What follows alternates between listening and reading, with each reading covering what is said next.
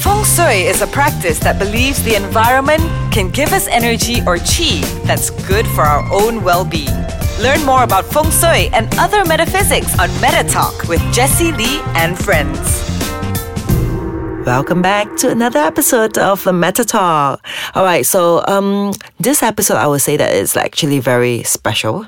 All right. Um, so Hannah, of course, my beautiful and gorgeous guest, has been with me for the past one year. Yeah. Exactly as it's like now is the end of April. She- We all started in May Can't last believe year, it. and it's like it really feels like it's just a couple of months. Right, see how time flies. It really All right. So, and of course, it's like um, we will be actually having the next episode, Meta Talk itself. I'll be having new guests coming in, so it will be like a fairer episode for Hannah. Yeah. For this one, it's like and Yeah, for the time being. Yes, yes. okay, we can always have her back as guest because it's like we have season seasonal guests from now on. So it's like every season we will just change the guest. And I and Hannah, we've been talking about like communication for the past last Three three, episodes. episodes, and this is the fourth part of it. Mm. And the previous one we talk about like how she actually suggests that we have to like invite our partners or the people that we feel certain emotions like like anger and like all these things, okay, to really sit down and create environment for us to open our heart, to communicate and talk about it. So mm. after doing that, Hannah is like, what's next? Yeah, so this is where, you know, this is where the tricky bit is. Um, and just know that when you start doing this, uh, you won't do it perfectly and you will, you know, fall down and, and things won't always go to plan. But it takes practice because you're literally learning a new language in a way. You know, you've been brought up with a very particular language in terms of the way of you communicating. So now you're like starting like a baby and you're learning a completely new way of communicating. So don't be hard on yourself if, this, if it doesn't go exactly as planned because it will take a lot of practice. So you're sitting down. So finally, you know, you've come together, you've found a time where it's uh, the right time for both of you to be present. Um, and now, what we will have to do is, as the person leading this, is that you're going to create certain agreements within mm. this communication mm. uh, session. So, the first agreement is that you will not interrupt each other, that you'll mm-hmm. be listening to each other. Mm-hmm. this is this seems so simple, right? but it's not easy because Yes. it's like because we normally will like just intercept. Yes. This is really difficult. I still struggle with this, you know, because the tendency is to think about your response, mm-hmm. you know, while that person is speaking, to mm-hmm. think about the, your response rather than actually listening to them. So the first agreement is that when one person is speaking, mm-hmm. the other person is deeply listening. Mm. Like that's all they're doing, and they listen until the other person is complete. Mm. Um, and then the other thing is is that you try your very best when you're the person who's speaking to not blame the other mm-hmm. person and say mm-hmm. and use it as a way to project and say it's all your fault. Mm. It has nothing to do with me. Mm-hmm. The main idea here really is that you actually create this moment to hear each other mm-hmm. and to hear beyond the who's right and who's wrong mm-hmm. and beyond all that stuff to actually what is the hurt underneath. Mm-hmm. You know, what's the fear? What's the pain? You know, what, what, are- triggers it in the first Yeah. place? It's like Yeah. right. I mean, to be very open. Mm-hmm. When you talk about this, it's like it reminds me back to when I in my personal relationship when I go through this particular sessions, right? I always find that it is more like workable or the results will be more powerful and better. Like if we don't forget on like the inviting part. Remember the previous episode we talked about like we actually extend an invitations to our partner or the person that we really want to talk to and give them a choice of like uh, time as in like when are they ready for Yeah. the for the conversation because I think that part itself right give both of us like a time where we get ourselves ready and we can slowly put away the ego because Yeah. like the further the ego is away the better this particular part of like getting the results Yes. will be will be better Yes. because it's like you know the blames and like you know when we can't wait to actually like response or react to certain things it's like all these things happen i find that is because the ego is still in the way because we hmm. really really like you know find a time where we're ready for it and we can deeply listen is when I think we consciously have to make sure that the ego is like far, far away from us. Yes. like, as much as we can. You, know, you know, Yeah. he or she, I don't know, I like calling her he or she, will creep back in, but you know, Oh, yes, we'll do our best. yes, yeah. Mm. We'll do our best. And at least this environment, like this setup, helps. So you get each other and you're sitting across from each other. Mm-hmm. You have this agreement that one person will speak, the other person will listen. Mm. And what happens is one person speaks first, the other person, all he or she has to do is listen very deeply. And then once that person is completed, the person who's listening needs to repeat back what they heard. Mm-hmm. Because this really shows if you listened. oh, yeah. And then mm. and then when you repeat back, what you'll notice is that you will have either find that you wow, I don't really listen mm-hmm. to what my partner's saying. Mm-hmm. Or you'll find that, oh wow, when I listen, when I repeat back, somehow I found in the verbally repeating back, you go, oh, oh, it sinks in. You know what I mm-hmm. mean? What mm-hmm. that person is feeling or trying to mm-hmm. say to you.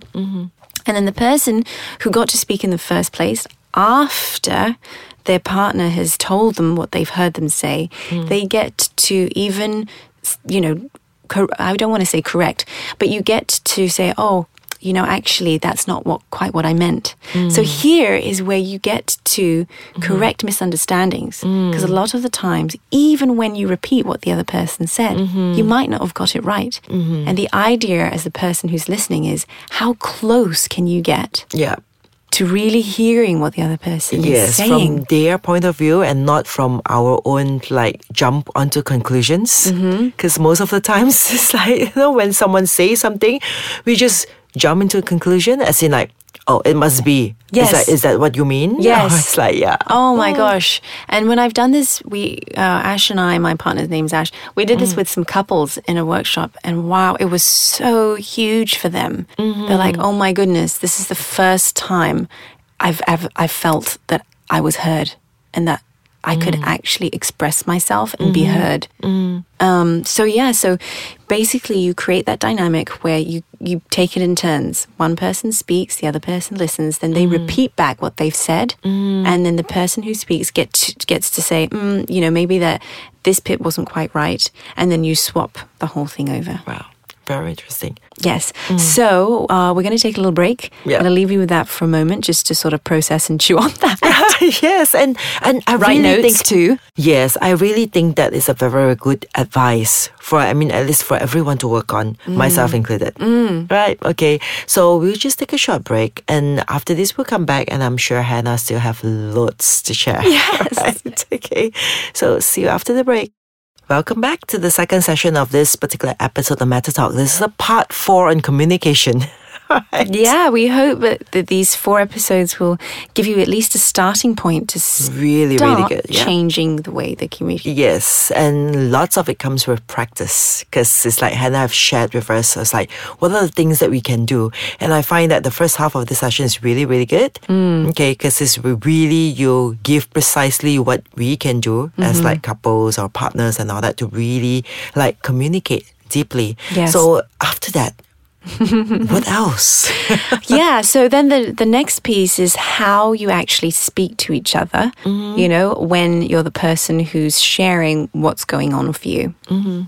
So the first thing to do is that you have to own what you're feeling. Mm-hmm. So, yeah, so instead of saying, you know, this happened and I didn't like it, or, you know, it's very frustrating, you actually say, I own that I am angry. Mm-hmm. I own that I felt angry. Mm-hmm. So you Use bring the the, exact ownership. word. Yes. Yeah, exact word. Yeah, Yes. I, I, I, this one you brings me up to a something as in like, no, sometimes people just refuse to actually use that exact word. They will just mm. run around, you know, like to make that feeling sounds better. yeah, like it's very different from saying you made me angry. Mm-hmm.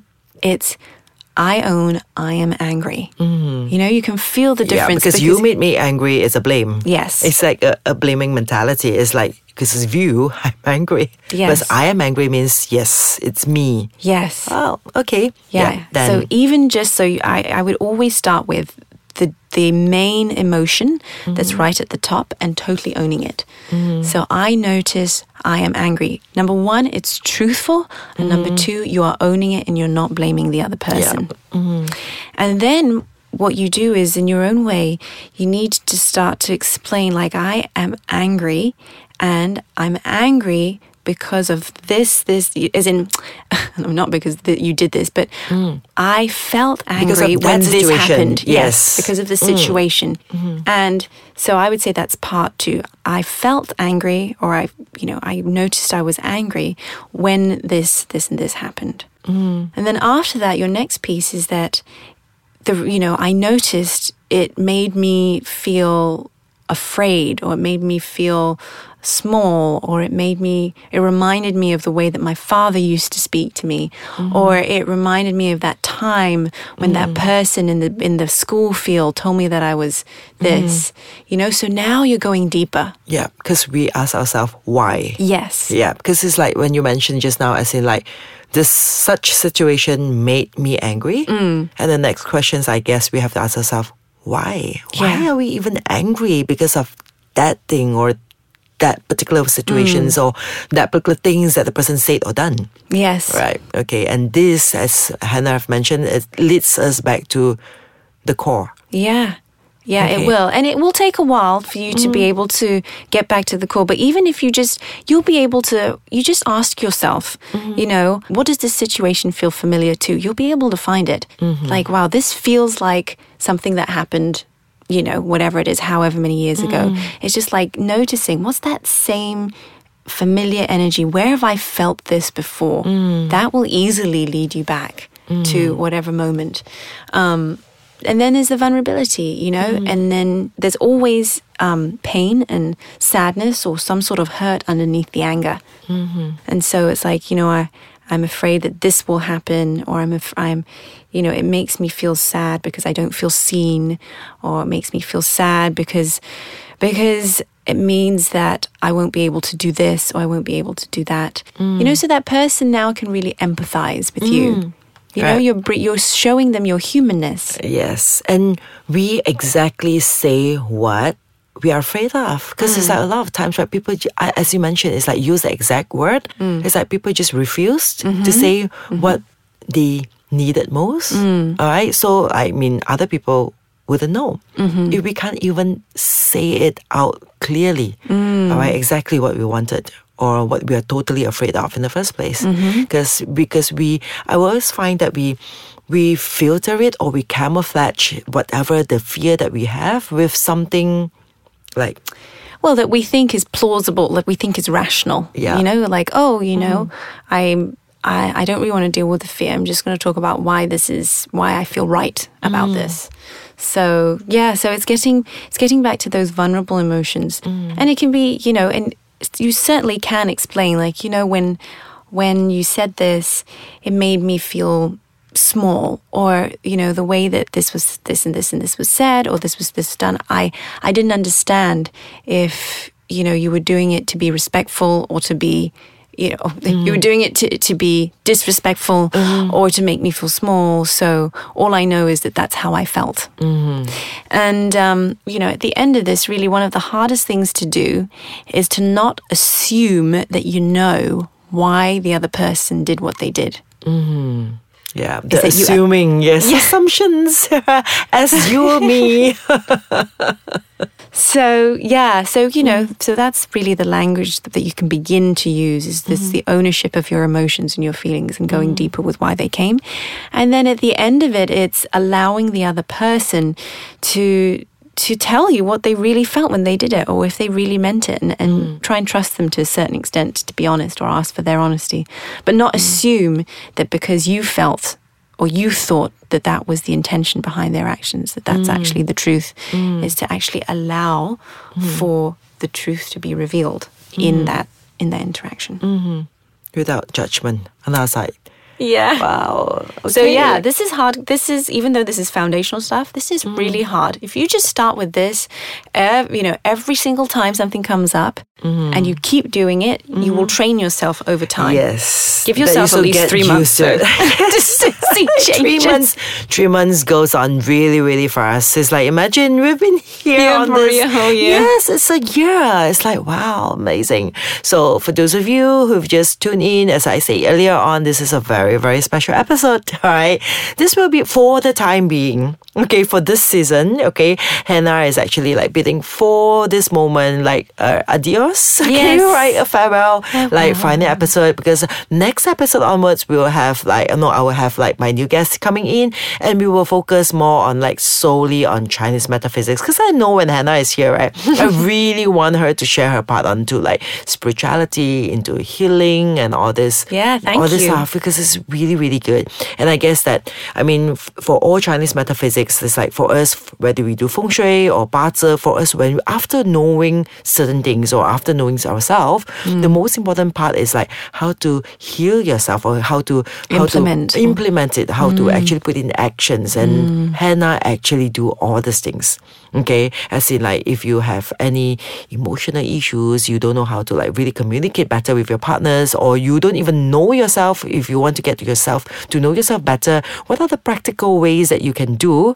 All right, and uh, and and you can learn to actually put into practice every day in order for you to discover yourself. And all these things, please, okay, learn it from Hannah. Because in case you have not followed her on social media, please do follow her on her Facebook and Instagram. Please, Hannah, I leave it to you to Yeah. share your account. Facebook and Instagram, Hannah Patricia Lowe. Oh yeah, okay, and she has ongoing, and she writes. I I know you write as well because I, I on and off. I know you share articles. I will be, yes. So Yeah. I will be, I'll actually be starting my own kind of podcast series online, so, you know, Alright, f- yeah, for my okay, website. so you can look forward to yeah, that as so well. please do follow Hannah, and then like don't miss out because like I would I know I know her personally. She have like tons of like information and knowledge to share, and she and her partner are always like you know. I think she never fails to to improve and learn more things in order Oh for her to like really so that she can actually share with all of you. So please do follow her and uh, on her social media. Yes. And Thank you for listening. I think very soon she she will like no come back as a guest again. Yeah. Hi. Okay. Thank you so much, Hannah, Thank for you. the past year. yes. All right. Thank, you. Bye bye. Bye bye.